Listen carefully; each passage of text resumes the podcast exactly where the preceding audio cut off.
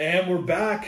Welcome to Daily Hope. I hope you guys are doing well. We are in Second Kings chapter 3 this morning, coming off the heels of a crazy chapter. Remember, Elijah just ascended into heaven in a very spectacular fashion. Elisha has taken his place as prophet and is en route to Bethel when a bunch of kids come up and start making fun of him because he's bald and he turns around and he curses these kids. Two bears walk out of the woods and destroy 42 kids. I'm telling you, it's the most Old Testament thing that could have ever happened. So, chapter 3, we meet King Jehoram, who takes over as king of Israel, and it says that he does evil in the sight of the Lord, verse 2. Now, it also says that he wasn't as bad as his parents. Who are his parents? King Ahab and Queen Jezebel, some of the worst leaders Israel's ever known. So he's not as bad as them.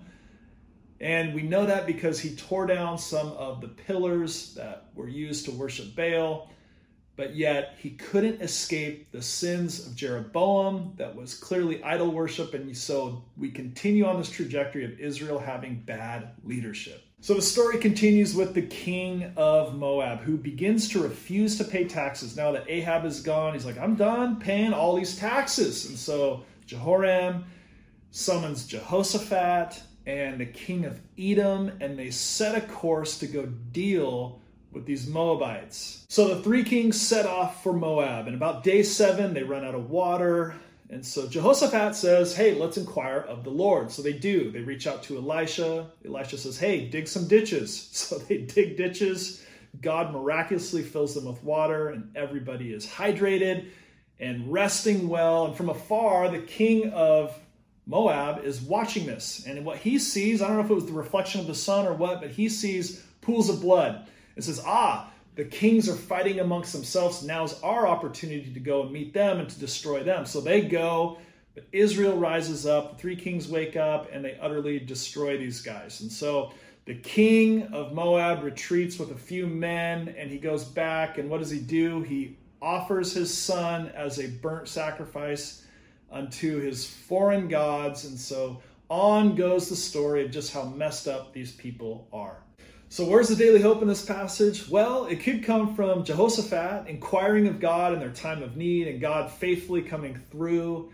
But I want to take a little bit deeper dive into King Jehoram. This passage demonstrates just how status quo Jehoram is. It's not a great leader. He's not as bad as his parents, but he does exactly what everybody else is doing. I think that's where the problem is. You see, all throughout the Old Testament, Israel has an issue with being consecrated to God and consecrated from sin at the same time. So there are seasons when they consecrate themselves to Yahweh, but they allow their sin back into the camp at some point along the journey and it just devastates things. And I think the opposite can be true too. We can be so fixated on eliminating sin from our life, but if we don't consecrate ourselves to Yahweh in the process, we're just aimless.